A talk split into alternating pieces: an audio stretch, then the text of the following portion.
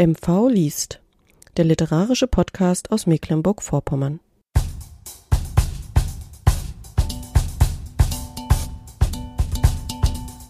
Aleph von Katharina Hülftmann Chiobotaru in der Hörspiel- und Begegnungsscheune Kramon. Moderation Manuela Heberer.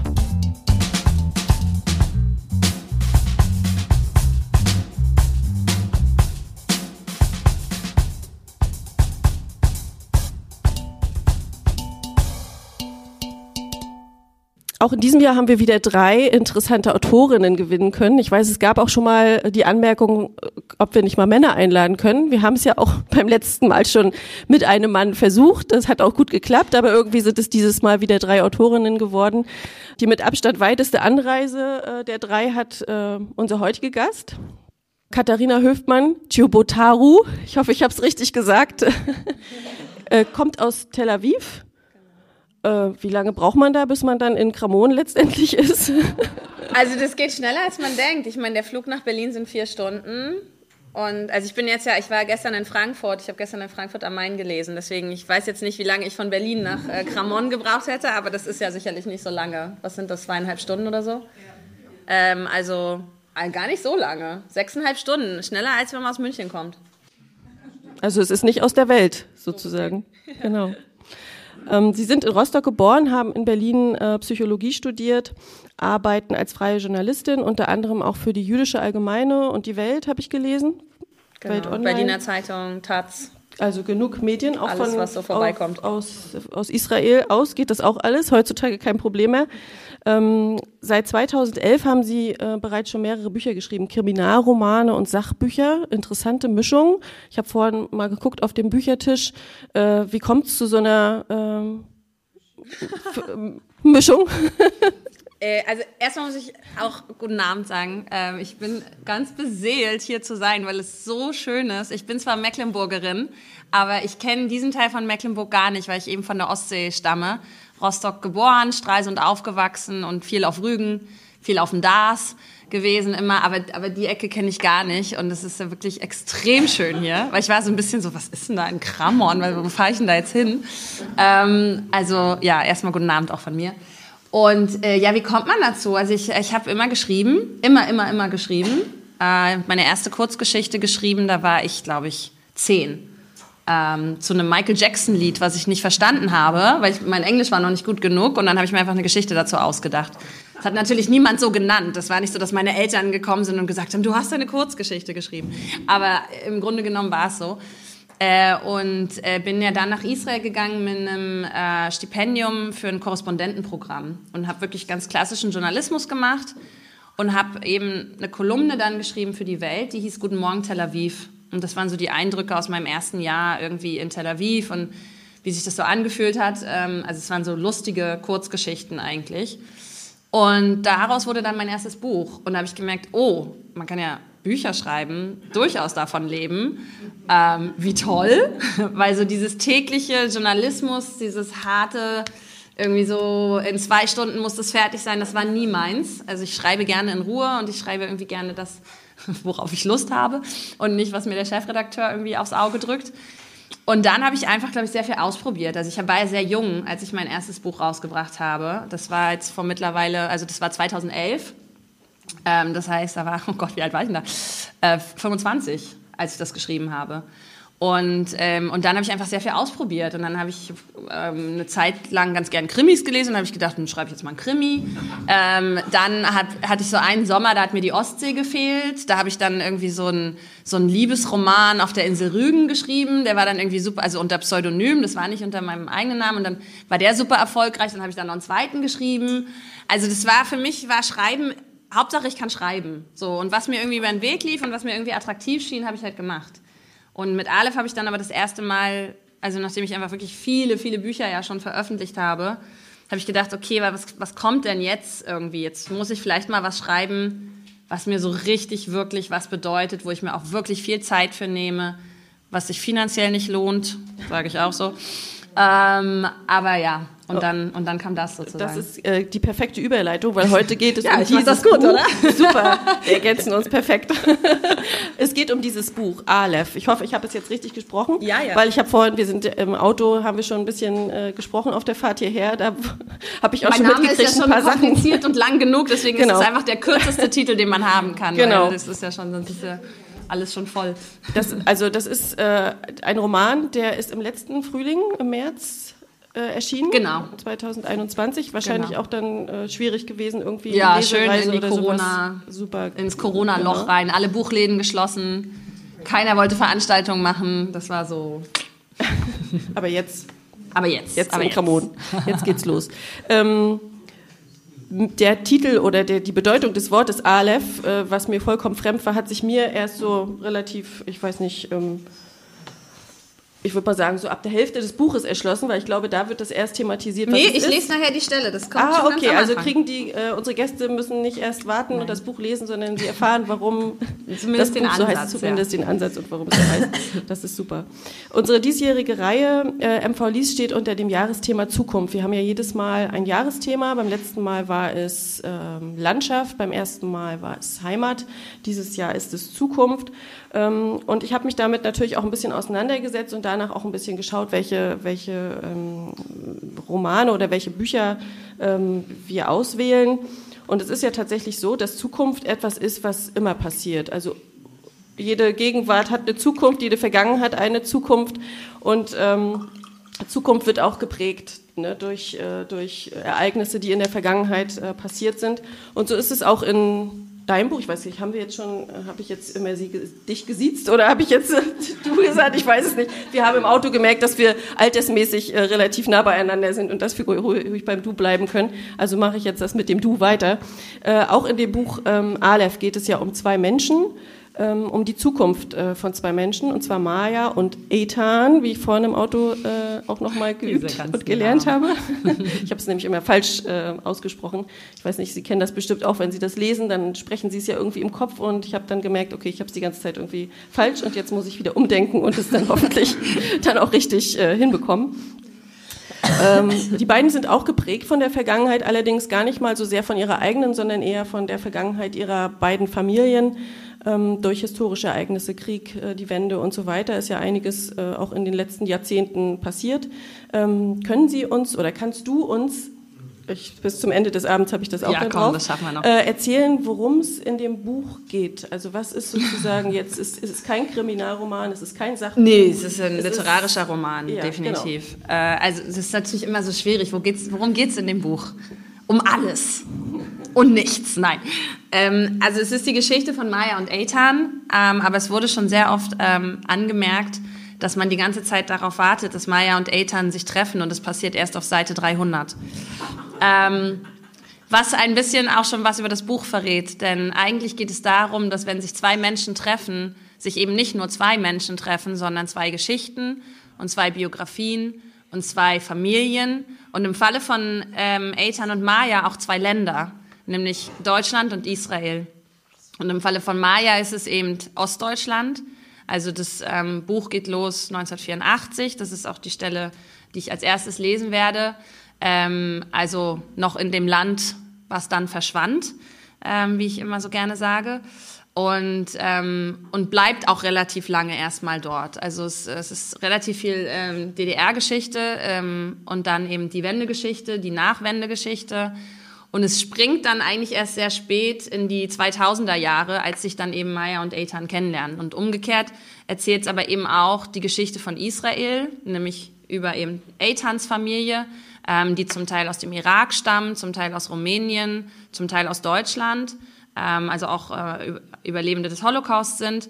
Ähm, und ja, ich glaube, der, der, der Gedanke an dem Buch ist, eigentlich ist es, ein, ist es eine Familiengeschichte, es ist eine Liebesgeschichte, aber es ist eben auch wirklich eine Geschichte zwischen zwei Ländern, die auf so besondere Art miteinander verbunden sind, ähm, dass sie, ja, dass man sie gar nicht ohne einander denken kann in gewisser Weise.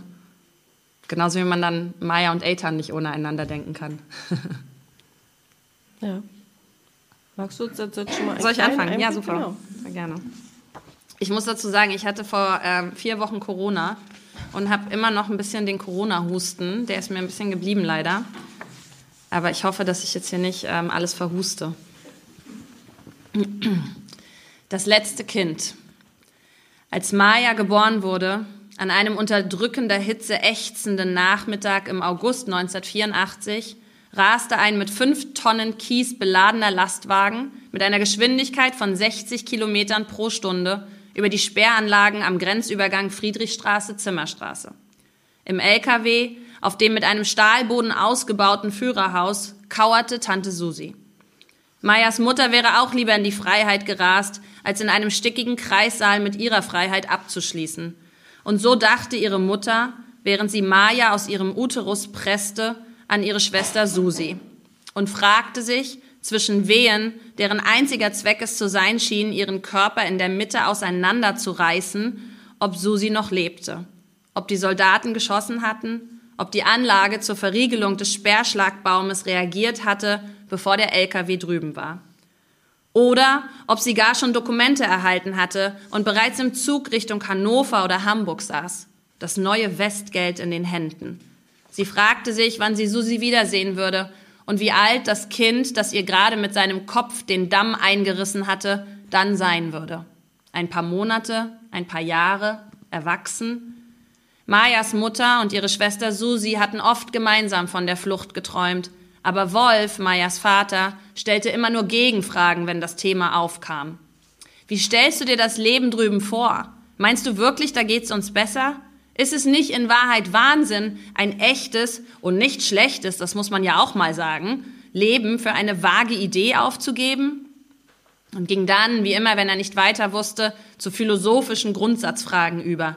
Ist es nicht naiv zu denken, dass alles besser sein könnte? Ist es nicht sogar falsch zu denken, dass alles besser sein könnte? Was, wenn der Kapitalismus noch viel schlimmer ist, als die Genossen sagen? Und eigentlich ist das doch hier unser Zuhause. Trotz allem. Warum können wir denn nie zufrieden sein? Und er erzählte dann von dieser Studie, die er immer anbrachte in solchen Momenten, bei der Psychologen festgestellt hatten, dass Menschen zwölf Monate nach einem heftigen Schicksalsschlag wieder genauso zufrieden oder unzufrieden waren wie vorher. Es änderte sich nämlich nie etwas. Man blieb immer, wer man war. Und Astrid war überall unzufrieden. Das wusste Wolf ganz genau. Mayas Mutter sah das freilich anders. Erstens Sie, die einst Astrid Klatt hieß und seit der Geburt ihrer Tochter, vor allem Mayas Mutter, hatte ein fast symbiotisches Verhältnis zu ihrer Schwester Susi. Mit nur elf Monaten Altersunterschied waren sie wie Zwillinge. Susi brauchte Astrid und Astrid brauchte Susi. Deswegen war Astrid am liebsten so nah wie möglich bei ihr. Oder wenigstens nicht durch eine unüberwindbare, von Scharfschützen bewachte Mauer von ihr getrennt. Die beiden Frauen, aufgewachsen in einem Haus, in dem die Mutter nie da war, und der Vater nicht oft genug weg sein konnte, aufgewachsen in einem Haus, in dem man immer fror, egal wie viel Kohle man in den Ofen schippte, aufgewachsen in einem Haus, in dem es keine Schokolade, aber immer Schnaps gab, waren nämlich miteinander verwachsen. Verwachsen wie zwei Rotbuchen, deren Äste der Wind bewegt, bis sie einander aufreiben und dort, wo die Rinde aufgerissen ist, zu einem Ast verschmelzen. Diesen Ast in der Mitte auseinanderzubrechen und in zwei verschiedene Länder zu werfen, ging eigentlich nicht. Schon, dass sie vor Susis Flucht in verschiedenen Städten gelebt hatten, war eigentlich unmöglich. Lag aber, und das war der zweite Grund für Astrids Traum vom Rübermachen, daran, dass Astrid nie da sein wollte, wo sie war. Mayas Mutter hatte die Angewohnheit, sich wegzuträumen, egal wo sie gerade war. In dem eisigen Haus, in dem sie aufwuchsen, träumte sie von vier Wänden ohne den Vater, den sie nur das Ekel nannten. Ist das Ekel weg? Und der in ihnen nur das Schlechteste hervorbrachte. In der besetzten Altbauwohnung im Prenzlauer Berg, die sie sich mit Susi und ihren wechselnden Männergeschichten teilte, träumte Astrid von einem Heim mit einem Mann, der ihr, nur ihr gehörte. In dem Dachgeschoss in der Sandstraße, 200 Meter Luftlinie von der Elbe, Ihre beiden Namen auf dem Klingelschild, Wolf und Astrid, Außentoilette auf halber Treppe, träumte sie von einer Neubauwohnung mit eigenem Bad. Im Taglerring, in einer Zweiraumwohnung in Groß-Klein, Neubau, Vollbad ohne Fenster, saß sie mit Wolf und Maja auf dem Balkon im elften Stock, beobachtete Schiffe, die in den Rostocker Hafen einliefen und träumte von der weiten Welt. In einer Hand das Fernglas, in der anderen den Atlas schlug sie die unbekannten Flaggen nach und fragte sich, ob sie all diese Orte jemals mit eigenen Augen sehen würde. Und dachte, wahrscheinlich nicht. Wenn ihre Schwester bei ihr war, dann ließ Astrids Rastlosigkeit immerhin ein bisschen nach. Aber jetzt war Susi weg, hockte im Stahlboden über Kraftwagenfahrer Rico und sie, Astrid, lag allein in diesem Kreissaal und quälte sich mit der Geburt eines Kindes, von dem sie nicht wusste, ob sie es wirklich wollte. Wobei letzteres sie nicht beunruhigte, denn sie glaubte, dass man immer Kinder bekam, ohne zu wissen, ob man sie wirklich wollte. Nur die Dummen wollten Kinder und hatten keine Zweifel. Nur die Dummen waren so blind, dass sie nicht begriffen, was ein Kind mit dem eigenen Leben machte. Nur die Dummen konnten nicht erfassen, was mit einem Kind auf sie zukam.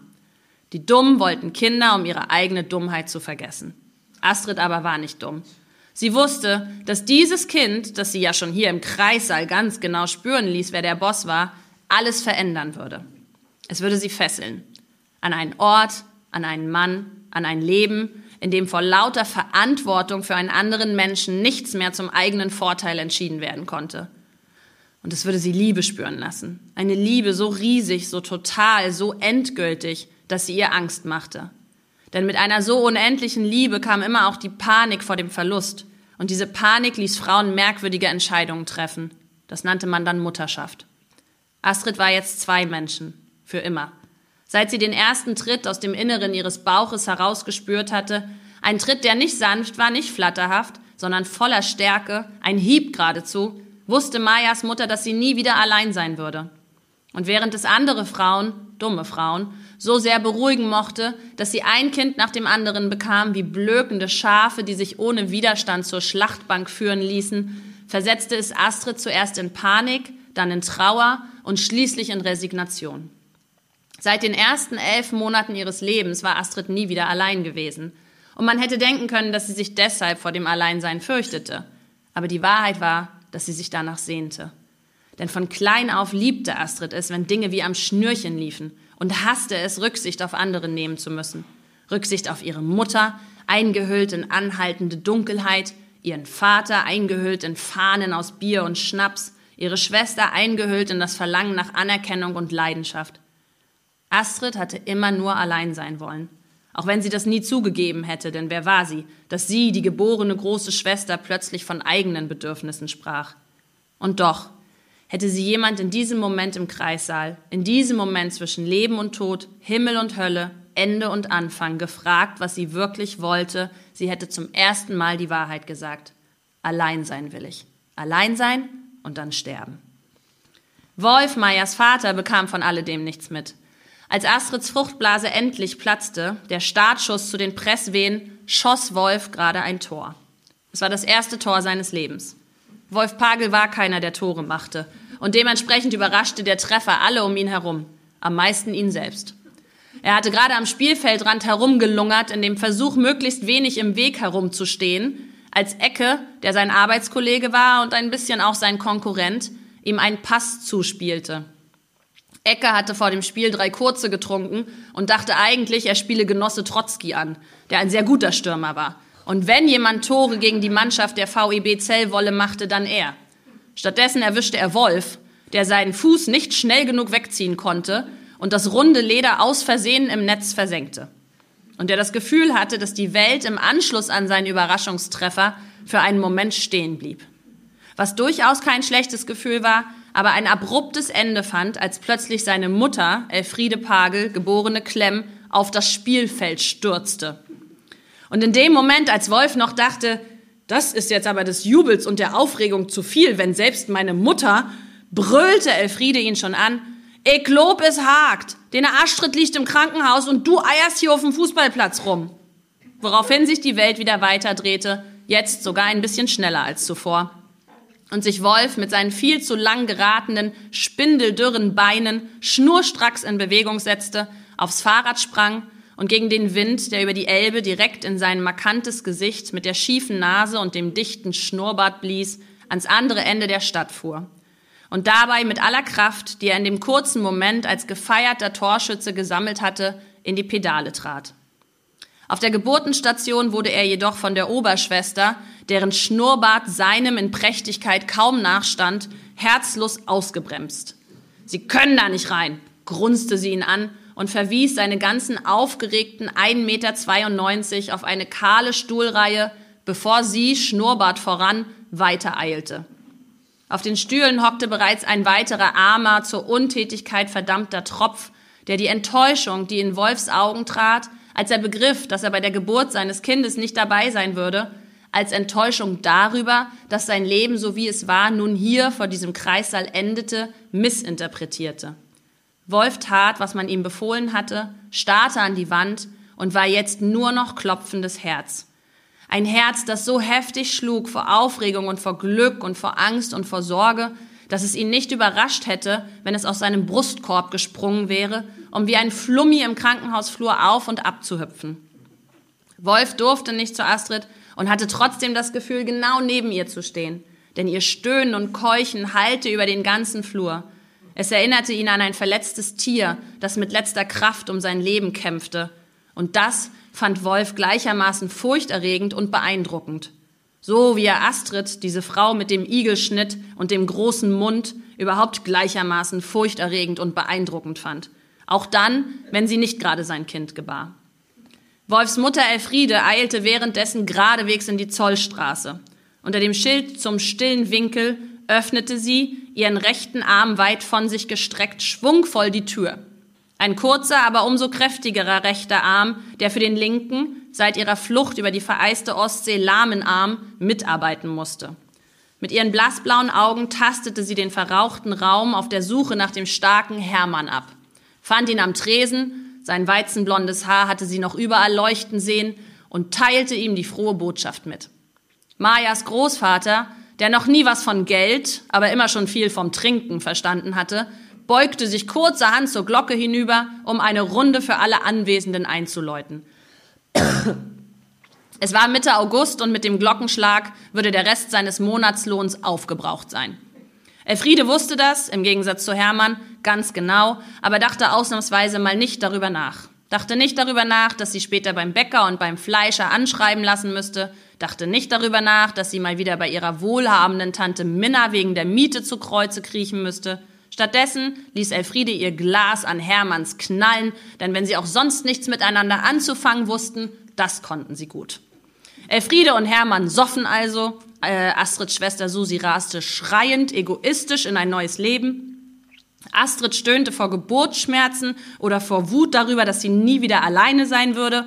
Und Wolf hockte untätig herum, während andere, in diesem Fall Astrid, für ihn die Arbeit machten. Alles war im Prinzip so wie immer bis hinter der Tür ein Schrei ertönte und ein neues Leben begann.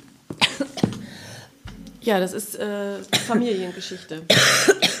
es ist ziemlich viel ähm, Majas Mutter.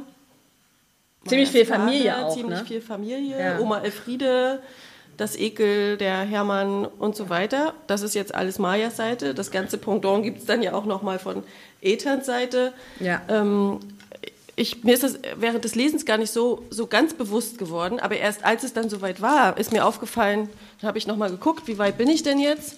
Und dann dachte ich, okay, das, ich, du bist jetzt im, im, dritten Drittel, also schon hast die Hälfte schon rum und jetzt treffen sich die beiden erstmal. Ja. Warum ist, ist es, äh, ist dieser Rest, also der, der erste Teil, diese Geschichten, die Familiengeschichten, die Geschichte der Eltern jeweils, warum nimmt, warum nimmt das so viel Platz in diesem Buch ein, wenn es doch eigentlich ein Buch über Maya und Ethan ist? Ja, ich kann das gar nicht so, oh Gott, jetzt wird es richtig schlimm. Ich kann das gar nicht so beantworten, weil ich das echt nicht, also ich habe nicht gedacht, ich schreibe jetzt ein Buch über ein Liebespaar, aber die treffen sich erst auf Seite 300. Das war gar nicht meine Absicht. Ähm, ich wollte schon eigentlich wirklich über Maya und Ethan schreiben. Aber dann habe ich gedacht, aber wo kommen die denn her? Und dann habe ich mich so in deren Familien verliebt, weil das, also, das ist ja so ein bisschen, glaube ich, das Besondere an Aleph ist, dass diese ganzen Familiencharaktere, also diese, diese ganzen Figuren, alle so eigensinnig sind und so einprägsam. Ähm, und, und ich habe mich, glaube ich, einfach so sehr in die verliebt, dass ich erstmal von denen ganz viel erzählen wollte. Und ich glaube aber auch wirklich daran, dass, dass wir so sehr geprägt werden von unserem Zuhause, von, von dem, was schon alles eigentlich passiert ist, bevor wir vielleicht sogar auf die Welt gekommen sind oder parallel zu unserer Kindheit. Also ich glaube, diese, also du hast es ja gesagt, ich habe ja Psychologie studiert und äh, wir Psychologen glauben natürlich sehr daran, dass, dass die dass, dass die Eltern oder mit wem auch immer man aufwächst, natürlich extrem prägen, wer man selber auch wird. Irgendwann muss man sich davon befreien, irgendwann kann man sich davon befreien. Aber so, ich glaube, bis zu einem gewissen Alter hast du gar keine Wahl so richtig. Also du, du bist erstmal dem ergeben irgendwie, was alles schon vor dir passiert ist. Und Aleph ist ja auch sehr eine Geschichte über natürlich Traumata, über weitergegebene Traumata, die es ja auf beiden Seiten gibt. Also natürlich ist, die, ist der Holocaust, die Shoah, ist natürlich ein, ein anderes Level an Trauma sozusagen. Aber auch Mayas Familie erlebt ja viele Dinge und hat Dinge erlebt, die, die sie traumatisiert haben. Also äh, in dem Falle von Mayas Familie, der, die Wende haut dem Vater komplett die Füße weg. Ja, der, der kommt gar nicht mehr auf die Beine. So. Und ähm, ich glaube, ja, das war, wie gesagt, keine bewusste Entscheidung, aber ich habe einfach angefangen zu schreiben, habe mich gefragt, wer sind die beiden? Und habe gemerkt, ich muss erstmal deren ganzen Unterbau irgendwie erzählen, weil sonst versteht man gar nicht, wer die sind. Man versteht nicht, warum denen später Dinge schwerfallen, warum die später aus vielen Dingen gar nicht rauskommen oder ne, so. Und dann, wie gesagt, also auch schlichtweg aus dem, aus dem Gefühl heraus, dass ich all diese Charaktere so gerne mochte und irgendwie so gerne deren Geschichten erzählt habe. Das darf man ja auch nicht vergessen. Man schreibt ja ein Buch, um, eine Geschichte, um Geschichten zu erzählen. Mhm. Das ist ja, was wir tun, wir Schriftsteller so. Wir wollen ja einfach gute Geschichten erzählen. Und diese Familien hatten einfach die besten Geschichten. So. Mhm. Aus Eitans, Eitans, Entschuldigung, jetzt habe ich es wieder gemacht. Aus Eitans äh, Familie gibt es das Pendant ja auch. Es, es switcht ja manchmal so ein bisschen hin und her. Es switcht eigentlich immer hin und her. Es ist ein Kapitel, ein Kapitel Maya, ein Kapitel Eitan. Mhm. Die einzige Ausnahme ist bei der Wende. Da sind zwei, also da sind zwei Kapitel hintereinander, die in Deutschland spielen, mhm. sozusagen. Mhm. Weil das kann ich nicht in einem Kapitel erzählen. Mhm. ähm, genau, ja, aber es springt immer hin und her. Und was, und was auch ganz, ähm, was auch, glaube ich, ganz, ganz nett ist, ist, dass die sich ja immer fast treffen. Also es gibt immer so, es gibt immer diese Verbindung zwischen diesen beiden Familien, aber die wissen nichts voneinander. Und das ist, äh, also das ist ja kein Geheimnis, dass das Buch durchaus was mit meinem echten Leben zu tun hat. Ähm, und als ich das äh, recherchiert habe und wirklich mit all meinen Familienmitgliedern, also sowohl von der israelischen Seite als auch der deutschen irgendwie gesprochen habe, sind dauernd Sachen mir erzählt worden, wo ich gesagt habe, das gibt es ja nicht. Also zum Beispiel mein Vater war zu DDR-Zeiten in Bulgarien, bei so einem Wissenschaftleraustausch, der war an der Uni in Rostock, Dozent. Und dann erzählte er mir, ja, und dann habe ich einen Tagesausflug nach Rumänien gemacht, das durfte man gar nicht, aber ich habe das trotzdem gemacht. Und dann habe ich eine Jeans verkauft, äh, weil ich brauchte ein bisschen Geld und ich wollte mir auch noch Platten kaufen, die konnte man in Bulgarien nämlich so gut kaufen und dies und jenes. Und dann erzählte mir mein israelischer Schwiegervater quasi parallel, also er flog nach Rumänien und hat da eigentlich äh, einen Handel für Jeans aufgemacht und hat Jeans verkauft in Rumänien. Ich so, sag mal, gibt es ja nicht. Standet ihr quasi Rücken an Rücken und habt da eure Jeans verkauft oder was so? Und, und genau so eine Geschichte ist es, meine Familie kommt ursprünglich aus Wittenberge. Und da war ja ähm, vor dem Zweiten Weltkrieg, also auch nach dem Zweiten Weltkrieg, war da ein großes Nähmaschinenwerk. Und vor dem Zweiten Weltkrieg haben die die Singer-Nähmaschinen hergestellt. Später war das dann Veritas. Und das war sozusagen auch schon was, was ich, wo ich mich viel mit beschäftigt habe mit. Und dann erzählt mir meine Schwiegermutter, ja, also im Irak die kommt ursprünglich aus dem Irak. Äh, also da hatte sie einen Onkel, den haben alle nur Singer genannt, weil der die Singernähmaschinen repariert hat in Mosul. Und ich dachte so, sag mal, das, ich meine, weißt du, wenn du das aufschreibst, denken alle so, das ist jetzt aber an den Haaren herbeigezogen, das ist ja sehr konstruiert. Aber ähm, True Story, wie man so schön mhm. sagt. Also wirklich, äh, und, und da habe ich eben beim Schreiben so oft gemerkt, dass, ähm, also sowieso schreibt das Leben die besten Geschichten, aber ja, es war echt, ähm, das war auch für mich so eine Reise natürlich irgendwie in, in diese ganzen Familiengeschichten und irgendwie ja dazuhören und ganz viel erfahren und das, das hat viel Spaß gemacht, muss ich sagen. Das mit der Singergeschichte, das ist, glaube ich, auch ein Buchenteil. Ich meine mich erinnern, mhm. dass ich das auch gelesen Beides ist im Buch. Beides ist, ich meine, das ist also gute Geschichten. Das kann ich muss ja nicht, man da äh, reinbringen, auf jeden ja, Fall. einfließen lassen. Hast du denn äh, aus von Ethans Seite auch noch äh, so ein Leseteil für uns? Ja, habe ich. Sehr gut. Gut, dass du fragst. Ein Wunder namens Eitan Mordechai Rosenthal.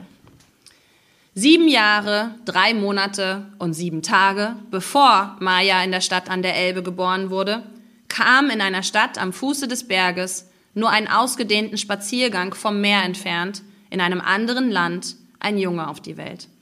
Bei der Beschneidungszeremonie am achten Lebenstag nannte man ihn Mordechai. Bereshut Morei Verabotai Lechaim. Nun war Mordechai kein Name für ein Baby. Schwerer wog jedoch die Tatsache, dass seine Mutter, Jaffa, den Namen nie über die Lippen brachte. Denn Mordechai hieß auch ihr innig geliebter Bruder, der vier Jahre zuvor an der ägyptischen Grenze in einem Panzer verbrannt war. Das Kind hieß also auf dem Papier Mordechai, aber in der Realität gab man ihm alle möglichen Spitznamen, von Kuki bis Chamudi, und seine Mutter nannte ihn sowieso immer nur Chaim Shili, mein Leben. Denn das war er, hatte er ihr doch das Leben mit seiner Geburt zurückgebracht. Wenn ein Mensch geboren wurde, wusste man noch nicht, was für eine Art von Mensch er sein würde. Aber wenn man ganz genau hinsah, bekam man eine erste Ahnung, wen man da vor sich hatte. Manche Neugeborenen schrien wie verrückt und machten ihrer Mutter auf den Kittel. Die nächsten lagen einfach nur da, wie Küken, die zu früh aus ihrem Ei geschlüpft waren. Eitan hingegen wurde geboren, seiner Mutter auf die Brust gelegt, hob den Kopf und sah ihr direkt in die Augen. Da wusste Jaffa, dass sie wieder lebte. Und all die Taubheit, die sich in den vier Jahren, seitdem ihr Bruder gestorben war, über ihr Leben gelegt hatte wie ein feiner Film aus Asche, verschwand mit diesem einen Blick. Es war damals üblich, im Schnitt alle zwei Jahre Kinder zu bekommen, und ihre ersten beiden Söhne hatte Jaffa, genauso wie es erwartet wurde, mit weniger als zwei Jahren Abstand bekommen. Dann fiel Mordechai. Ihr Leben machte Halt. Und für eine ganze lange Weile gab es kein danach mehr, sondern nur noch ein davor. Mit Mordechais Tod war ihr die Zukunft abhanden gekommen. Als die Ägypter seinen Panzer mit einer Rakete beschossen und sprengten, töteten sie nicht nur die sich darin befindlichen vier israelischen Soldaten, sondern auch die Zukunft ihrer Familien. Mit dem Tod vier junger Männer war für sie alle, die Eltern, die Geschwister, die Kinder, die Frauen und die Freundinnen, die Welt stehen geblieben. Dass sie sich jemals weiterdrehen würde, schien unvorstellbar. Als Jaffa nur wenige Monate nach Mordechais Tod feststellte, dass sie wieder schwanger war, fuhr sie deshalb zu der Russin, die im Viertel alle kannten, und bezahlte bar. Jaffa, die sich in diesen Tagen um zwei kleine Kinder, ihre Mutter, ihren Vater und ihren Ehemann kümmern musste, hatte kein Fünkchen Platz mehr in ihrem Leben. Vor allem aber spürte sie in ihrem Herzen keine Liebe mehr. Und das war schlimm genug für die Söhne, die sie schon hatte. Das Elend musste man nicht noch vergrößern. Die Russin nahm das Geld und weil sie von einem Haus in Haifas bestem Stadtteil träumte, sparte sie sich den Anästhesisten. Unter örtlicher Betäubung führte sich der Angriff an, wie langsam zu sterben. Aber weil Jaffa sich seit dem 18. Oktober 1973, als die zwei uniformierten Männer vor der Tür ihrer Eltern aufgetaucht waren, um ihnen mitzuteilen, dass Mordechai vermisst sei, jeden Tag so fühlte, als würde sie sterben, bemerkte sie keinen Unterschied. Vielleicht gesellte sich zum Gefühl des langsamen Sterbens ein wenig Erleichterung, als sie die Räume der Russin verließ. Aber das war auch schon alles. Danach passten Jaffa und ihr Mann Yitzhak mächtig auf, wenn sie ineinander waren. Bis Yitzhak drei Jahre später einmal zu müde war, um aufzupassen. Und Jaffa nach einem ersten kurzen Schreck dachte, dass es kommen sollte, wie es kam. Neun Monate später wurde ihr dritter Sohn geboren. Und auch für Jaffa fühlte es sich an wie eine Neugeburt. Chaim Shili, mein Leben, sah ihr in die Augen und aus dem ewigen davor wurde wieder ein zaghaftes danach. Mordechai war ein Kind ohne Namen. Nie wusste er, wie er wirklich hieß. Chaim Shili rief ihn seine Mutter, Kuki seine Brüder, Sohn sein Vater. An seinem ersten Tag im Kindergarten, dreieinhalb Jahre alt, stolz geschwellte Brust, große bernsteinfarbene Augen, fragte ihn die Kindergärtnerin, wie er denn heiße und er zögerte so lange, dass seine Mutter eingreifen musste. Sie sagte Rosenthal, nicht Mordechai. Als junger, junger Soldat beschloss Mordechai Chaim Shili, seinen Vornamen offiziell ändern zu lassen, da er eine Karriere als Offizier anstrebte und von Soldaten weder mit dem Namen des gefallenen Onkels noch mit Chaim Shili gerufen werden wollte. Er schlug ein hebräisches Namensbuch auf und Eitan war der erste Name Seite 7, der ihm gefiel. Eitan, was so viel wie stark und langlebig bedeutete und damit hoffentlich dem Fluch des Schicksals entgegenwirkte, mit dem man ihn belegt hatte, als man ihm den Namen des gefallenen Onkels gab. Eitan mit Aleph, dem ersten Buchstaben des hebräischen Alphabets. Aleph, was ursprünglich Stier oder Herrscher bedeutete. Aluf, der General. Und das war genau das, was Eitan, Sternzeichen Stier, Ambition General, sich so vorstellte. Mordechai beließ er jedoch als Zweitnamen. Alles andere hätte seine Mutter ihm nie verziehen. Auch Eitan kam ohne seinen Vater auf die Welt. Als seine Mutter Jaffa nachts um zwei plötzlich aufwachte, dachte sie erst, es läge am Vollmond, der wie ein ungebetener Gast in ihr Zimmer schien und alles hell erleuchtete. Dann krümmte sich ihr Körper unter den ersten Wehen, während Eitans Vater Yitzhak tief und fest weiterschlief. So fest, so tief, dass er sich auch nach mehrmaligen Aufweckversuchen seiner Frau weigerte, aufzustehen. Frag Mosche, ob er dich fahren kann, knurrte er in sein Kissen und drehte sich schwer wie ein Sack voller Steine auf die andere Seite. Doch das Auto des Nachbarn war kaputt. Mosche überlegte, wen man noch fragen könnte. Jaffa lief zurück nach oben. Ihre Wehen kamen in immer kürzeren Abständen und wurden immer stärker und schmerzhafter. Irgendwann hielt Yitzhak das Gestöhne und Geächze neben sich nicht mehr aus, denn wer konnte dabei schon in Ruhe schlafen und quälte sich schließlich doch aus dem Bett. Er lieferte seine stöhnende und ächzende Frau am Eingang zum Krankenhaus ab, wünschte ihr eine leichte Geburt, wendete den Wagen und fuhr nach Hause. Dort legte er sich zurück ins Bett und schlief Shalom al Israel, den Schlaf der Gerechten. Was nicht ungewöhnlich war, denn Israq Rosenthal war diese Art von Mann. Was auch nicht ungewöhnlich war, denn Israq Rosenthal kannte keine andere Art von Mann. Vor allem aber war Israq Rosenthal seines Vaters Sohn. Auch Kalman Rosenthal konnte sich am besten um sich selbst kümmern. Als Eltans Großvater am 2. Juli 1946 im Hafen in Haifa ankam, waren seine Eltern bereits tot. Oh, hier ist ein kleiner Käfer. Ähm, ermordet, erfroren oder verhungert in den Lagern Trans Transnistriens. Kalman Rosenthal war 27 und allein. Er blieb es sein ganzes Leben lang. Vielleicht wäre alles anders gekommen, wenn Kalman Mimi getroffen hätte. Eine junge, gerade aus Marokko eingetroffene Einwanderin, schwarze Augen, dunkle Locken, große Familie, großes Herz, mit der die Nachbarn ihn hatten verkuppeln wollen. Doch bevor Kalman Mimi treffen konnte, traf er Bella Kohn.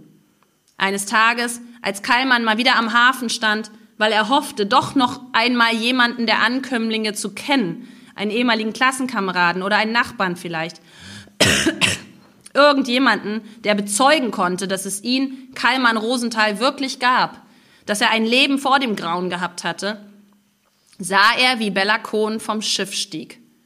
Bellas Einsamkeit ging ihr voran wie ein Schatten. Und Kalman Rosenthal konnte kaum schnell genug zu ihr eilen, um zu fragen, ob er ihren Koffer tragen dürfe. Bellas weiches, helles Haar und die graublauen Augen waren ihm viel vertrauter als dunkle marokkanische Locken. Vor allem aber erkannte er, dass auch sie allein war. Und schon seine Mutter hatte immer gesagt, dass Liebe aus Gemeinsamkeiten entstand. Doch Bella und Kalman waren auch gemeinsam einsam. Das Gefühl, allein zu sein, wurden sie nie wieder los. Aus ihrer Gemeinsamkeit entstand keine Liebe, sondern nur noch mehr Einsamkeit. Nun muss man sagen, Bella Kohn, später Kohn Rosenthal, suchte auch gar keine Liebe. Sie wollte keinen Mann und keine Kinder. Jedenfalls nicht mehr, nachdem sie erlebt hatte, was sie erlebt hatte. Warum sie einwilligte, trotzdem und ausgerechnet mit Kallmann Rosenthal, der weder besonders schön noch besonders nett war, mitzugehen? Die einzige mögliche Erklärung dafür lag in Bellas Bedürfnis, beschützt zu werden. Denn Kallmann Rosenthal war kein schöner Mann, er war kein netter Mann, aber stark, das war er. Er sah aus wie einer, der beschützen konnte.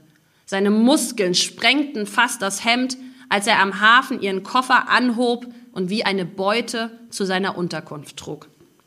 Und das beruhigte sie. Einen jungen Menschen, der alles Bekannte verloren hatte und nun einsam in einem fremden Land war, irgendwie. Als Bella kurz darauf begriff, dass Kallmann seine Stärke nie nutzte, um irgendjemanden zu beschützen, und als sie dann auch noch feststellte, dass sie schwanger war, ein Kind entstanden in einer Nacht voller Missverständnissen, lief sie deshalb schnurstracks zum Arzt. Machen Sie mir das weg, befahl sie dem Arzt. Es sind zu viele jüdische Kinder gestorben, winkte der ab. Bella heiratete Kalman Rosenthal und ihr Sohn Itzrak wurde 1949, genau 40 Wochen und vier Tage, nachdem seine Mutter vom Schiff gestiegen war, geboren. Wird viel geboren in meinem Buch.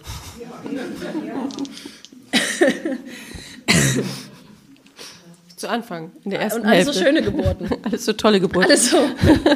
so, ja. Das, das, das kann nur jemand schreiben, der selber das schon mal durchgemacht hat, wahrscheinlich. Ich glaube, so romantische Geburten, das schreiben nur Menschen, die noch nicht selber ein Kind bekommen haben. Wahrscheinlich ist das so. Gehe ich auch mal von aus. Ähm, du hast, du stammst ja selbst aus Rostock, lebst äh, mit deiner Familie jetzt auch in, in Israel und äh, hast das ja erzählt, dass viele äh, Sachen einfach, äh, viele Geschichten in dem Buch auch aus Erzählungen äh, deiner späteren äh, Familie, deiner eigenen Familie äh, stammen. Ähm, erzählst du eigentlich im Buch so ein bisschen auch deine Geschichte? Ja, definitiv. Also es steht, ich, ich weiß gar nicht, ob es am Anfang oder am Ende steht, ich glaube, es steht am Ende. Ähm, alles in diesem Buch ist ausgedacht, außer die Sachen, die nicht ausgedacht sind. Ähm, und, und das ist auch ein bisschen so. Also ich, ähm, wir haben da im Auto vorhin kurz drüber geredet. Es gibt ja so Schriftsteller, die können sich so komplette Welten ausdenken, so Harry Potter mäßig. Und ich habe das ja auch schon gemacht. Also ich meine, ich habe noch niemanden ermordet und ich bin auch kein Kommissar und habe trotzdem irgendwie vier Krimis geschrieben. Ähm, nee, und äh, insofern, also ne, ich weiß schon, wie man sich komplett irgendwie Geschichten ausdenkt. Ähm, aber ich finde, also für mich persönlich, und das ist für jeden Schriftsteller bestimmt anders, aber bei mir entsteht dann was richtig, richtig Gutes, wenn das viel mit mir selbst zu tun hat. Und das habe ich irgendwann gemerkt. Also ich habe irgendwann so angefangen, auch so Essays wieder zu schreiben und wieder Kurzgeschichten zu schreiben und Gedichte. Und da habe ich einfach gemerkt, ich bin am besten, wenn, wenn ich da was von mir mit reinpacken kann. Und das heißt nicht, dass alles da 100 Prozent ist. Ich meine, ich habe in den Zeiten nicht gelebt. Ich war weder im Irak, noch war ich im Yom Kippur-Krieg, noch war ich äh, im Holocaust dabei und so weiter. Ich habe zwar die Wende miterlebt, aber auch die sehr passiv. Ich bin ja 84 erst geboren. Also ne, insofern, das ist schon trotzdem sehr viel Fiktion irgendwie steckt da drin und, und vor allen Dingen sehr viel, jemand erzählt dir eine Geschichte, das ist ja, glaube ich, das ist ja die, das Kunststück in Anführungsstrichen daran. Jemand erzählt dir eine Geschichte, du erkennst, was das Tolle und Besondere an der Geschichte ist und dann erzählst du sie auf eine Art und Weise, dass sie noch besonderer und toller wird. So. Ähm, aber natürlich, im Grunde genommen, ist Aleph irgendwie auch mein Leben. Klar. Also ich habe jemanden, äh, einen Israeli kennengelernt 2005. Ich bin zum Judentum übergetreten. Ich bin nach Israel gezogen. Klar. habe ich was mit zu tun, ja. Ja, äh, ich habe ja vorhin schon gesagt, es, und du hast es auch gesagt, ab Seite 300 irgendwann finden äh, Maya und Ethan dann tatsächlich zusammen. Ähm, und das sind auch irgendwie lauter Zufälle. Äh, das Buch ist auch ziemlich, also diese ganze Geschichte um Maya und Ethan ist viel auch so mit Zufällen. Ja, das Leben ist ja auch ein einziger Zufall. Also ich meine, dass sich zwei Menschen treffen, ja, zur gleichen Zeit an einem Ort sind. Äh, die, die Sterne sich sozusagen so sortieren, ja, dass die zur gleichen Zeit an diesem Ort sind und dann auch noch einander auffallen, ja, und nicht gerade zufälligerweise beide in die entgegengesetzte Richtung gucken. Das ist doch eigentlich ein Wunder. Also ich meine, das ist ja jedes Mal wieder ein Wunder, dass man jemanden kennenlernt und sich dann auch noch verliebt also ich finde, das, ähm, ich hatte das, ich habe einen Podcast mal aufgenommen und da sagte äh, jemand zu mir, es gibt kaum noch Liebesromane. Keiner schreibt mehr Liebesromane, niemand schreibt mehr über die Liebe. Und da habe ich gesagt, ja, wie, wie, wie scheiße eigentlich. Weil ich meine, gibt's was brutal, brutaleres, was grandioseres, was ähm, dich mehr weghauendes als zu lieben? Ich glaube nicht. Und damit will ich nicht hier so dieses super oh, romantisch und äh, ich glaube, das ist äh, Liebes, ne? wir verstehen oft was Falsches unter Liebe. So, das, ne, ich will da jetzt gar nicht das so, so, so äh, verherrlichen oder so, aber ich glaube trotzdem, dass zwei Menschen sich dafür einander entscheiden und dafür entscheiden. Und im Falle von Maya und Ethan ist es eine Monsterentscheidung, die sie füreinander treffen. Ähm, das ist immer wieder ein kleines Wunder. So, also ja. Ja, ich finde es auch, also es ist auch ziemlich kompliziert und ich finde, an manchen Stellen tut's auch als Leser einem weh, weil man so merkt, diese äh, Diskrepanz, ja, äh, die beide auch, dann ja. auch haben. Ne? Also das, das ist nicht so Friede, auch, ja. Freude, Eierkuchen und alles schön und immer toll. Äh, nee. Im Gegenteil, es, es spannt äh, eher ziemlich. Das Leben häufig. ist eine ziemlich verzwickte Kiste. Also wirklich. Und dass wir hier irgendwie, dass wir uns da so durch, äh, durchwursteln. Äh, das kann man sich selbst und allen um einen rum gar nicht hoch genug anrechnen, weil ganz ehrlich, das ist so eine verdammt komplizierte Angelegenheit, einfach nur am Leben zu sein und seine Beziehungen und, und damit meine ich nicht nur Beziehungen zu, also Liebesbeziehungen, sondern auch freundschaftliche Beziehungen, die Beziehung zu seinen Kindern, die Beziehung zu seinen Eltern. Oh mein Gott, ich meine, da wollen wir gar nicht mit anfangen. Also ne, ich, das ist äh, das ist eine extreme Herausforderung irgendwie so. Und das machen wir irgendwie dann doch alle ganz gut. Das, also, aber mal, ich glaube, aber ich, ich bin so, dass ich nie vergessen will, was das alles für ein Wunder ist. Ich erinnere mich da ständig dran. Also ich erinnere mich auch ständig, also nicht, dass meine Kinder mir nicht ständig auch auf den Sack gehen. Ja, ich will jetzt nicht, ich bin nicht so eine Mutter, die die ganze Zeit ihre Kinder anguckt und sagt, oh, ihr Wunder. Aber, aber manchmal gucke ich sie doch an und denke, was ist das für ein Wunder? Ich meine, die, ich habe die in meinem Bauch quasi gebaut. Ja, die sind rausgekommen, die hatten schon Haut, die hatten Haare, die hatten eine Nase und einen Mund, die hatten zwei Lungen, die funktioniert haben und ein Herz. Das habe ich alles da drin geköchelt sozusagen. Und jetzt, bums, kurze acht Jahre später, erklärt mir mein Sohn irgendwie, weiß ich nicht, irgendeine komplizierte Angelegenheit, wo ich so denke, oder stellt mir die absurdesten Fragen, ähm, wo ich dann irgendwann schon sage, du, ich weiß auch nicht alles. Aber dann gucke ich, guck ich die manchmal an, also ich habe zwei Söhne, und dann denke ich schon, was ist denn das für ein Wunder, dass die da jetzt so leben und, und, und, und eine Stimme haben und selber entscheiden, was sie sagen. Das ist ja, wie toll ist das eigentlich? So. Ja. Also manchmal will man auch einfach, dass sie weniger sagen, aber. ah, das war jetzt eindeutig ein Plädoyer, auch die schönen Seiten daran auch mal. Ja, ich, ich, hab ja, ich mache hier so die Geburten, das ist ja alles so, oh, da will ja keiner irgendwie, da will ja keiner mehr ein Kind kriegen danach, aber ja, ich bin auch der, der Wahrheit verpflichtet natürlich. Das ist natürlich schon trotzdem alles auch herausfordernd. Mhm. Aber du lebst jetzt ja selber auch in Tel Aviv und schon gar nicht, äh, also schon eine ganze Weile bist du irgendwie mit Israel ja auch verbunden und verbandelt. Ja. Äh, ja, also ich war das erste Mal in Israel 1993, glaube ich, mhm. mit meinen Eltern, weil meine Eltern waren so, als die Wende fiel, waren die so, jetzt reisen wir die, alles, die ganze Welt wird jetzt bereist, so. Und wir haben wirklich jedes Jahr irgendwie äh, zwei, drei äh, Mal in irgend, irgendwo hingereist und unsere erste große Flugreise ging nach Ägypten über den Nil, also das war auch so, das habe ich auch gesagt, also ihr habt komische Ideen, aber wir haben so eine quasi so eine Kreuzfahrt, also eine Kreuzfahrt, das war ein ganz einfaches Schiff, aber so über den Nil, alle Lebensmittelvergiftung, weil ich meine, da kommen dann diese ostdeutschen Mägen und mein Vater so die kalte Suppe, die esse ich. Ähm, und, äh, und dann aber wirklich jedes Jahr irgendwo anders hin. Und eben auch Israel.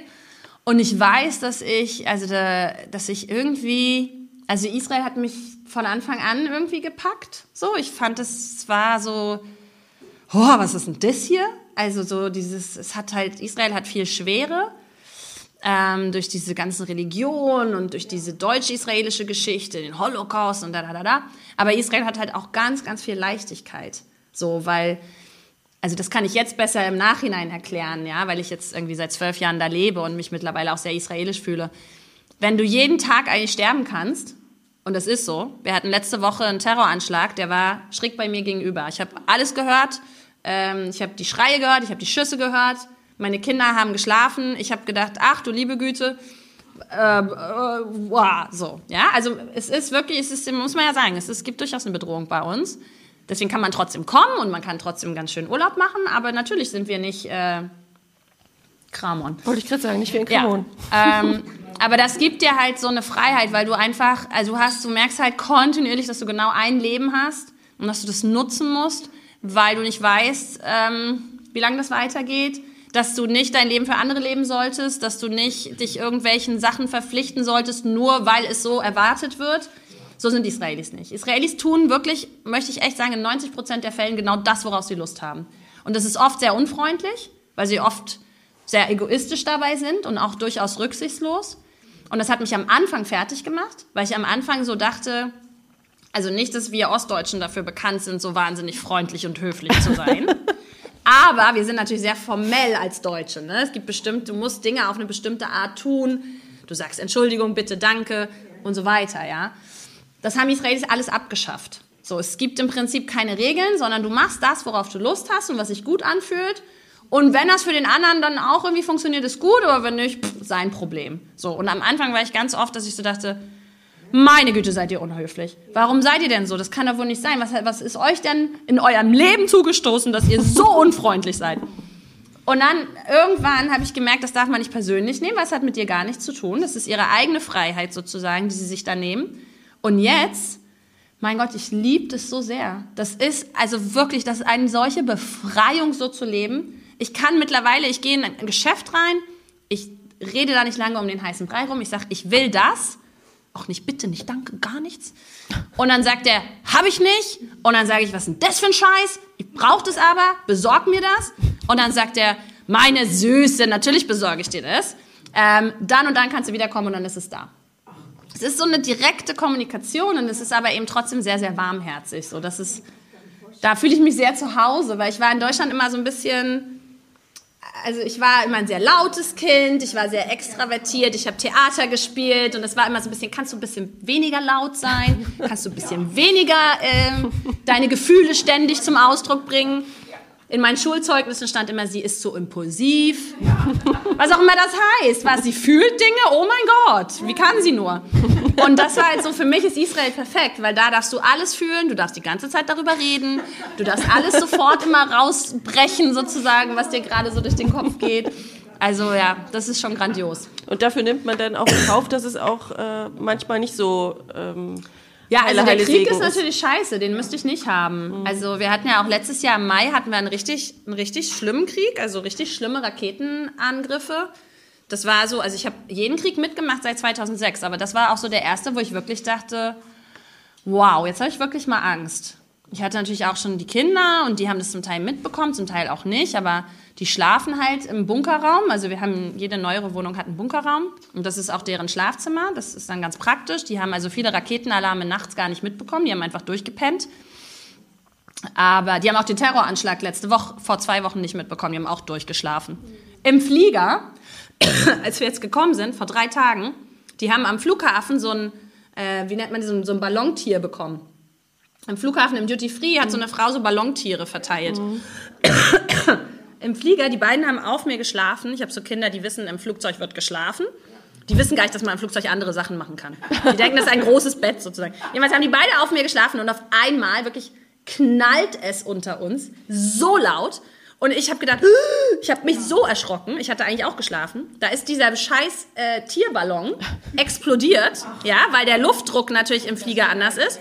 Die Stewardess kam gleich angerannt. Was war das? Was war das? Was war das? Ich so, äh, das, meine Liebe, war der Tierballon, den sie uns am Flughafen gegeben haben. Meine Kinder nicht mal gezuckt. Die haben komplett durchgeschlafen. Die haben, die haben sich nicht mehr bewegt.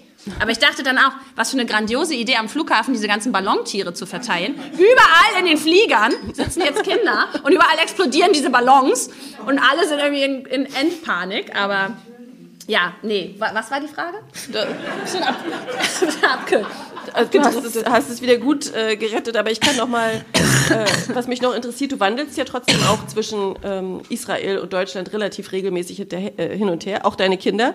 Manchmal und auch hinterher, ja. Hinterher, manchmal hin, hin und her, meinte mir ich selber, eigentlich. Ich laufe mir manchmal auch selber hinterher sozusagen. Und das sind doch aber dann wieder zwei verschiedene Welten. Da musst du dich dann ständig wieder neu äh, umdenken oder fällt dir das inzwischen leicht? Wie ist das mit, mit den Kindern? Äh, die wachsen ja dann offensichtlich da auch.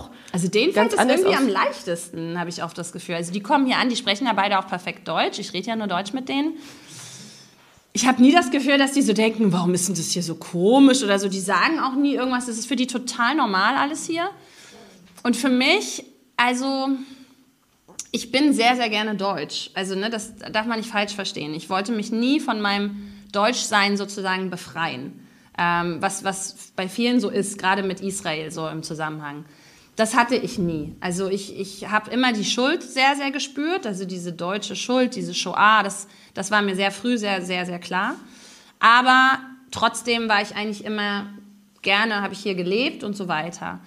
Und was bei mir natürlich, ich meine, ich bin ja Schriftstellerin, die, die Muttersprache, das, also das ist für mich, allein, dass ich in Deutschland sein kann und diese Sprache sprechen kann, versöhnt mich mit allem. Nichtsdestotrotz natürlich aber das sage ich ja, ich bin auch schon früher aufgefallen, deswegen ist es nicht so, dass es jetzt so viel anders ist. Aber klar, also ich, ich entschuldige mich mittlerweile nicht mehr dafür, dass ich so bin, wie ich bin, ähm, was für meine Eltern durchaus eine Herausforderung ist. Also, weil wenn wir in Restaurants gehen und ich dann zu der Kellnerin irgendwie sage, ähm, ich weiß nicht, ich habe jetzt die Karte angeguckt, ich weiß nicht so recht, was ich nehmen soll, können Sie mir dann irgendwas empfehlen? Und die Kellnerin guckt mich an, als sei ich Gehirn amputiert. Meine Eltern gucken mich an, als sei ich Gehirn amputiert. Ich so, ja, in Israel macht man das so. Man fragt einfach die Kellnerin. Ja, du bist aber nicht in Israel. Ja, weil man kann ja auch vielleicht mal was Neues ausprobieren. also, da gibt es schon Konflikte. Und ich glaube, für meine Eltern ist natürlich auch immer so ein bisschen die Angst, driftet die uns jetzt hier weg? Wird die jetzt noch extremer? Wird die noch ein mehr anderer Mensch oder so? Aber ich glaube, wir kriegen das eigentlich insgesamt ganz gut hin. Also ich bin auch wirklich viel hier. Ähm, und wie gesagt, dadurch, dass eben auch meine Arbeit noch so sehr in Deutschland verhaftet ist, also ich meine, mein Verlag ist in Deutschland, meine Agentin ist in Deutschland, meine Zeitungen, für die ich schreibe, sind in Deutschland. Ich schreibe auf Deutsch für ein deutsch sprechendes Publikum. Das, das hält mich schon, glaube ich, noch sehr so im Land. Ja, ich höre immer noch liebend gerne DDR-Ostrock. Ähm, so habe neulich erst mit Toni Kral von City telefoniert für mein neues Buch, ähm, habe ihn da irgendwie ausgefragt zu. Also ich glaube schon, dass mein Bezug zu Deutschland immer noch sehr, sehr stark ist. Auf, auf, auf, auf viele verschiedene Arten und Weisen, mhm. ja. Aber trotzdem, das schreibst du ja auch in dem Buch, äh, gibt es ja viele ähm, äh, Gräben oder Konflikte. Dieses äh, deutsch-israelische Verhältnis ist immer äh, Thema, auch in der, in der Beziehung äh, zwischen Maya und Ethan. Ähm, ist das auch noch Thema heute, also als Deutscher dort in, in Israel? Also ich glaube, es gibt sehr, sehr viele Deutsche, die sich da keine Gedanken drüber machen. Hm, in meiner Generation, in der jüngeren Generation noch mehr, aber auch in der Generation meiner Eltern ähm, durchaus. Das ist nicht, also das ist nicht meine Position, das zu verurteilen oder nicht. Für mich ist es nicht so. Also für mich, wie gesagt, war das immer ein großes Thema, schon bevor ich überhaupt in Bezug hatte zu Israel. Also ich habe mit zwölf schon angefangen in der Bibliothek. Da gab es so eine, in der Stadtbibliothek in Stralsund gab es so eine Regalreihe, das waren alles Holocaust-Bücher. Und ich weiß nicht warum, ich kann mir das gar nicht so richtig erklären, aber ich habe angefangen, wirklich eins nach dem anderen mir auszuleihen und zu lesen. Was natürlich für eine Zwölfjährige auch super Literatur ist. Das war irgendwie relativ deprimierend natürlich auch und ich war dann auch ein relativ deprimierter Teenager. Ähm, aber mich hat das immer, ich weiß auch nicht, es hat mich nicht losgelassen. Also diese, das, diese, das, dass das möglich war, dass das, dass das mein Volk war, was das irgendwie gemacht hat, organisiert hat, durchgeführt hat, das hat mich nicht in Ruhe gelassen, sozusagen. Und als ich dann irgendwann feststellte, dass es auch jüdisches Leben gibt, weil das ist ja so ein bisschen das, was man, man, man hört ja dann immer nur vom Tod und, und alle sind irgendwie tot. Und irgendwann verstehst du mal, ah, Heinrich Heine war Jude, ah, Sigmund Freud war Jude, ach, äh, es gab eine, eine extrem reiche deutsch-jüdische Geschichte zusammen, bevor das alles passierte. So. Und ich habe ja dann auch im Nebenfach deutsch-jüdische Geschichte studiert, weil mich das eben, ja, das hat, das hat mich gepackt, das Thema, es hat mich interessiert. Und als ich dann im Prinzip ja meinen späteren Mann kennengelernt habe und der sagte, und das Lustige war, ich habe in Berlin mit Palästinensern zusammen in der WG gewohnt. Ähm, und dann traf ich ihn eben und dann sagte er, ja, er kommt aus Israel. Und, und ich dann so, ah, okay, ich wohne auch mit Israelis zusammen und so. Und dann stellte sich aber raus, dass er natürlich Jude ist. Ähm, und in gewisser Weise dachte ich so, ja, macht Sinn. Also macht irgendwie Sinn, dass ich jetzt hier in diesen letzten vier Tagen meines irgendwie Urlaubes den getroffen habe. So und bitte dann komm und, und, und reiß mich irgendwie mit. So und so ist es auch passiert. Ja. Mhm. Das, mein Leben wäre in, in fast keinem Punkt das, was es jetzt wäre, wenn ich nicht an diesem verhängnisvollen Abend in einer Strandbar in, äh, in Indien gesessen hätte. Wie Maya. Wie Maya, was für ein Zufall. Gibt es denn noch irgendwie eine Textstelle, die du uns rausgesucht hast? Ja, soll ich noch wo was lesen? Maya können, und Ethan. Okay. Gut, dann, dann lese ich jetzt was, was quasi, ähm, was ich gerade schon angeteasert habe, wie man so schön sagt. Als Maya und Ethan sich endlich treffen, seufzt der Mond. Die Sterne glitzern und ein leichter Wind weht voller Erwartungen über den weichen Strand. Wirbelt etwas Sand in der Bucht am Arabischen Meer auf, berührt Mayas nackte Schultern fröstet sie ein wenig und umarmt sie dann. Oder anders. Als Maya und Ethan sich endlich treffen, heult der Mond. Die Sterne glühen und ein kleiner Wind träumt davon, ein großer Sturm zu sein. Wirbelt den Sand in der Bucht am Arabischen Meer auf, rüttelt an Mayas nackten Schultern und wirft sie fast um.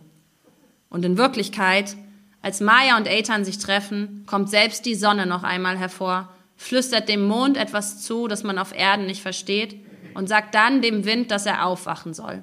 Wach auf, göttlicher Wind, unsichtbarer Freund, wach auf und bring uns Veränderung. Eitan an diesem Abend eigentlich weniger poetisch unterwegs, zumal mit Ecstasy im Blut und einem Joint zwischen seinen schmalen Fingern, betritt die Strandbar, in der Maya bereits mit Rui sitzt, um Punkt neun. Rui ist in ein Gespräch mit dem indischen Barbesitzer vertieft und Maya, schon ein bisschen betrunken, aber nicht zu sehr, langweilt sich. Das endet schlagartig mit der Ankunft von Eitan und seinen Freunden. Die Gruppe fällt Maya, die direkt neben dem Eingang sitzt, sofort auf. Sie sind nicht zu überhören und nicht zu übersehen. Drei gut aussehende dunkle Typen, keine Deutschen. Endlich passiert was, denkt Maya und betrachtet die Männer mit der Neugierde einer jungen Katze, die ein Wollknäuel entdeckt hat und nun überlegt, wie sie am besten damit spielt. Betrachtet die Gruppe, nicht Eitan im Besonderen, der ja auf den ersten Blick eigentlich zu blass ist. Ihr Freund zu Hause, ein spanischer Erasmus-Student, hat braun gebrannte Haut und einen dichten, dunklen Vollbart. Doch dieser Freund scheint auf einmal so weit weg, wie jemand nur weg sein kann. Auch wenn Eitan keinen Vollbart hat, auch wenn Eitans Haut weiß schimmert, auch wenn Eitan eigentlich gar nicht ihr Typ ist. Eitan bemerkt Maya schon beim Betreten der Strandbar. Jung und blond, große helle Augen, lange, lange wohlgeformte Beine. Neben ihr eine Asiatin. Definitiv keine Israelinnen. So richtig ansehen kann er Maya aber erst, als er sich auf den Korbstuhl setzt. Seine Freunde greifen nach den Speisekarten, albern herum. Er sieht nur Maya. Er schaut sie an und sein Herz macht ein paar kleine Aussetzer, was er erstaunlicherweise sofort auf das Mädchen und nicht auf das Ecstasy in seinem Blut schiebt. Maya sitzt einfach nur da ihre langen Beine weit von sich gestreckt, ihr Blick amüsiert und neugierig. Hinter ihr murmelt dunkel das Meer, ihre blonden Haare glänzen golden und sie ist das Schönste, was Eitan Mordechai Rosenthal, Chaim Shilly, je gesehen hat. Als Eitan Maya ansieht, ja anstarrt und denkt, wow, sie ist viel zu schön für mich. Wie kann ich sie kennenlernen? Wie kann ich sie für mich gewinnen? Wie kann ich ihr klar machen, dass wir füreinander bestimmt sind? Fühlt es sich für ihn an, als ob sein Leben gerade erst beginnt. Es gibt jetzt zwei Zeitrechnungen. Vor Maya und danach. Maya spürt Eitans stechenden Blick, bemerkt ihn erst jetzt überhaupt so richtig als einzelnen Menschen, nicht als Teil der Gruppe. Er fällt ihr auf, weil er sie mit offenem Mund anguckt. Und das belustigt Maya mehr, als dass es sie unangenehm berührt. Es schmeichelt ihr, dass jemand sie so anstarrt. Was guckt er mich denn so an? raunt sie ruhig zu und versucht ein bisschen empört zu sein, aber eigentlich ist das Kribbeln in ihrem Bauch ganz angenehm. Und bei genauerem Hinsehen denkt sie, der hat was. Und wie der mich anschaut. Sie will ihn jetzt auch kennenlernen. Und sei es nur, um sich selbst einmal mit seinen Augen zu sehen. Eitans Augen, die an ihrem Gesicht hängen, als sei es das einzige Gesicht auf der Welt. Eitans Augen, die selbst dann nicht von ihr lassen, als seine Freunde beschließen, in eine andere Bar zu gehen. Eitan läuft ihnen langsam hinterher und starrt Maya weiter an verdreht seinen Kopf nach ihr, als suche er nach Orientierung und Maya sei eine eigene Himmelsrichtung. Es gibt jetzt Nord, Süd, Ost, West und Maya. Weil er einfach nicht aufhören kann, sie anzustarren, selbst dann nicht, als ihn seine Füße schon von ihr wegtragen, muss Maya schließlich lachen. Und Eitan sieht ihre großen weißen Zähne, sieht, wie ihr breiter Mund sich zu einer Mondsichel öffnet und bleibt wie vom Blitz getroffen stehen, um dann auf ihr Lachen hin sofort zu ihr zu eilen. So wie sie ihn anlächelt, denkt sich Eitan, muss er sie kennen. Er muss sie kennen. Und wenn nicht aus diesem Leben, dann aus einem anderen. Er lässt seine Freunde stehen und läuft auf sie zu. An dieser Stelle begegnen sich endlich die zwei Menschen, deren Geschichten wir bis hierhin genauestens verfolgt haben. Maya, 21, geboren in einer Stadt am Fluss in einem Land, das es nicht mehr gibt. Eitan, 28, geboren am Fuße des Berges in einem Land, das es 2000 Jahre lang nicht gab. Und hier endlich am letzten Ort der Welt, an dem sie einander vermutet hätten, treffen sie sich.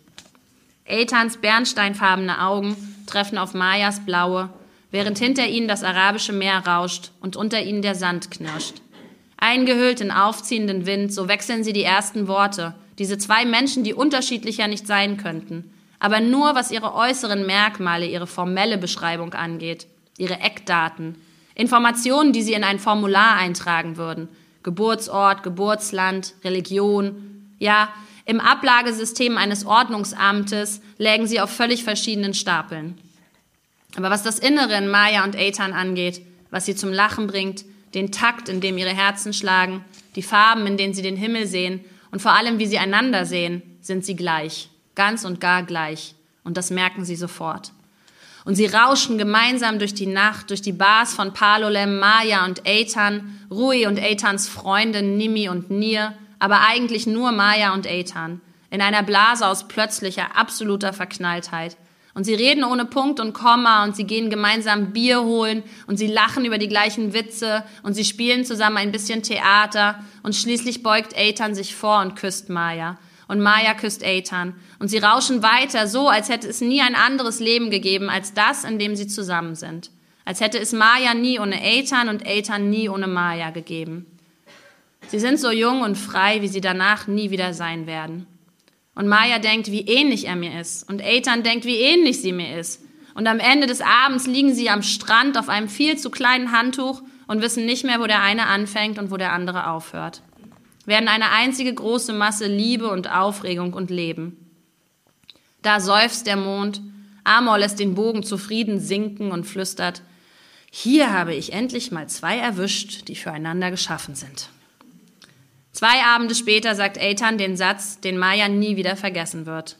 Du bist die Frau meines Lebens. Ich tue alles für dich. Ich werde nach Deutschland ziehen und Deutsch lernen. Ich werde dich so sehr lieben, wie ich noch nie jemanden geliebt habe. Aber du musst Jüdin werden. Ich bin Jude und bei uns gibt die Mutter die Religion weiter. Das ist mir wichtig, damit unsere Kinder auch Juden sind. Aber du musst Jüdin werden. So sagt er das an ihrem dritten gemeinsamen Abend. So sagt er das 48 Stunden, nachdem sie sich zum ersten Mal in seinem Leben gesehen haben. Vor 49 Stunden wusste Eitan nicht einmal, dass Maya existierte. Und Maya wusste nichts von Eitan. Sie wussten nichts von der Geschichte und Biografie des anderen, von ihren Familien, von den Erfahrungen und dem Wissen, das sie jeweils über die Welt und ihre Beschaffenheit angehäuft haben. Und jetzt will er, 28, dass sie, 21, für immer mit ihm zusammenbleibt und an einen Gott glaubt, von dem sie noch nie gehört hat. Jetzt will er, dass sie all ihr Dazugehören aufgibt und Teil einer der am meisten verfolgten Minderheiten der Welt wird. Jetzt will er, dass sie ihre bisherige Identität abstreift wie ein Kleid. Jetzt will er, dass sie Jüdin wird und sagt es mit einer Leichtigkeit, als ginge es darum, mal was anderes zu essen. Und Maya schaut ihn an, diesen Eitan mit seinen bernsteinfarbenen Augen, die ein wenig zu weit aus ihren Höhlen hervorlugen schaut ihn an mit seinen perfekten weißen geraden Zähnen, den geschwungenen Lippen und dieser Adlernase. Schaut ihn an, sieht sich selbst in seinem Gesicht, sieht sich ganz anders in diesem Mann, der sie so anschaut wie keiner zuvor, der sie behandelt wie das achte Weltwunder. So besonders, so kostbar, so beeindruckend ist sie für ihn. Und sagt, okay. Hat keine Ahnung, was dieses Okay bedeutet, was es bedeutet, Jüdin zu werden. Und Eitan weiß es in Wahrheit auch nicht. Und das ist ihr großes Glück. Dass sie keine Ahnung haben, ist ihre Rettung in dieser Nacht an einem Strand am Arabischen Meer. Im Land der Kontraste, der Farben und Gerüche, im Land, in dem Eitans und Mayas gemeinsame Geschichte beginnt mit aufziehendem Wind. Eitan und Maya haben keinen blassen Schimmer, worauf sie sich miteinander einlassen.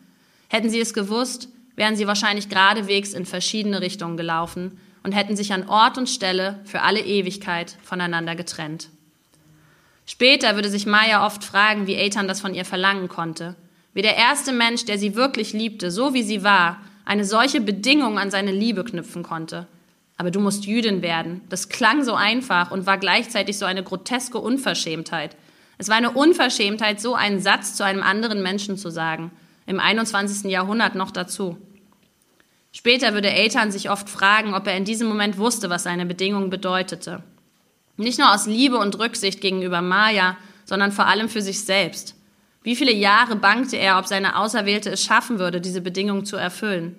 Wie oft dachte er, ich kann ihr das nicht antun und kann doch auch nicht darauf verzichten. Drama. Das ist, das ist so, äh, wenn du das beschreibst, wie die beiden sich treffen, wie er sie anstarrt. Äh, wie sie dann am Strand ankommen. Es ist so richtig so dieses Romantik pur. Man hat so Gänsehaut und dann kommt auf einmal diese Frage und ist wie so eine, wie so eine Bremse. So wie eine Wand. Oder so ein, so ein Hammer, ja. der auf einmal haut. So, was? Was ist jetzt Die los? rennen ungebremst gegen die Wand. Ja. Genau. Die rennen ungebremst gegen die Wand. Deswegen sage ich ja auch, als die quasi an ihrem ersten Abend da so durch diese Nacht flattern, so frei sind die danach nie wieder. Weil dann rennen sie am dritten Abend gegen die Wand und diese Wand wird nie verschwinden. Das ist natürlich das ist die große Tragik an dieser Geschichte. Mhm. Die Wand wird nie verschwenden. Das heißt, ist, das, äh, ist diese Liebesgeschichte im Buch, äh, ist das eine mit Happy End oder gibt es diese Kategorie äh, für dich nicht? Das werde ich nicht verraten. ich glaube aber, dass äh, ich glaube, Happy End ist zu kurz gedacht. Also ähm, ich glaube, die Vorstellung, die wir von Happy End haben, gefüttert aus Filmen und ja. Büchern und so weiter, ist ist nicht nur, dass es nicht realistisch ist. Ich glaube, es ist auch nicht erstrebenswert. Ich glaube, man hat vielleicht kleine Happy Ends und man muss manchmal, auch wenn man extrem an was scheitert, dann doch vielleicht auch denken, aber wie weit man es geschafft hat. Na klar, am Ende ist es vielleicht nicht das, was man sich vorgestellt hat, aber so, also ich, das, äh, das, das ist was irgendwie, glaube ich, was man so überhaupt, was im Leben gut tut, wenn man nicht immer das große Happy End erwartet, weil das wird es nicht geben. Also vielen lieben Dank, Katharina, dass du uns hier heute ähm, auch aus deinem Leben vor allen Dingen so einen Einblick äh, gegeben hast, was glaube ich für viele hier einfach ganz was ganz anderes ist, eine ganz andere Welt. War es ja für dich äh, anfangs ja. sicher auch. äh, es war, es ist wirklich sehr amüsant und sehr lustig, die Geschichte zu hören. Ich finde es schön, dass immer so dieses Augenzwinkern äh, bei dir auch dabei ist und ähm, auch ähm, äh, wie du das Buch gelesen hast. Ich habe es ja selber für mich gelesen und ich fand es jetzt einfach nochmal wirklich schön, äh, dass du äh, da durchführst. Äh, das ist nochmal ein ganz anderes äh, Erlebnis für mich auch gewesen, die es schon äh, gelesen hat. Also äh, vielen herzlichen Dank, dass du heute nach Frankfurt und vor Berlin und äh, Leipzig und was also da noch kommen mag. Lesung. Wirklich. Grandios.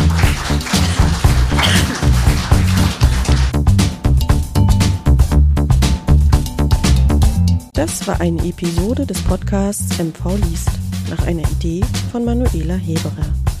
Produktion Alles MV Media.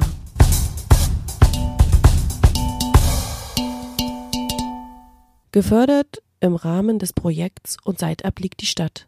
Ein Projekt der Beauftragten der Bundesregierung für Kultur und Medien und des Literarischen Kolloquiums Berlin sowie dem Landkreis Nordwestmecklenburg.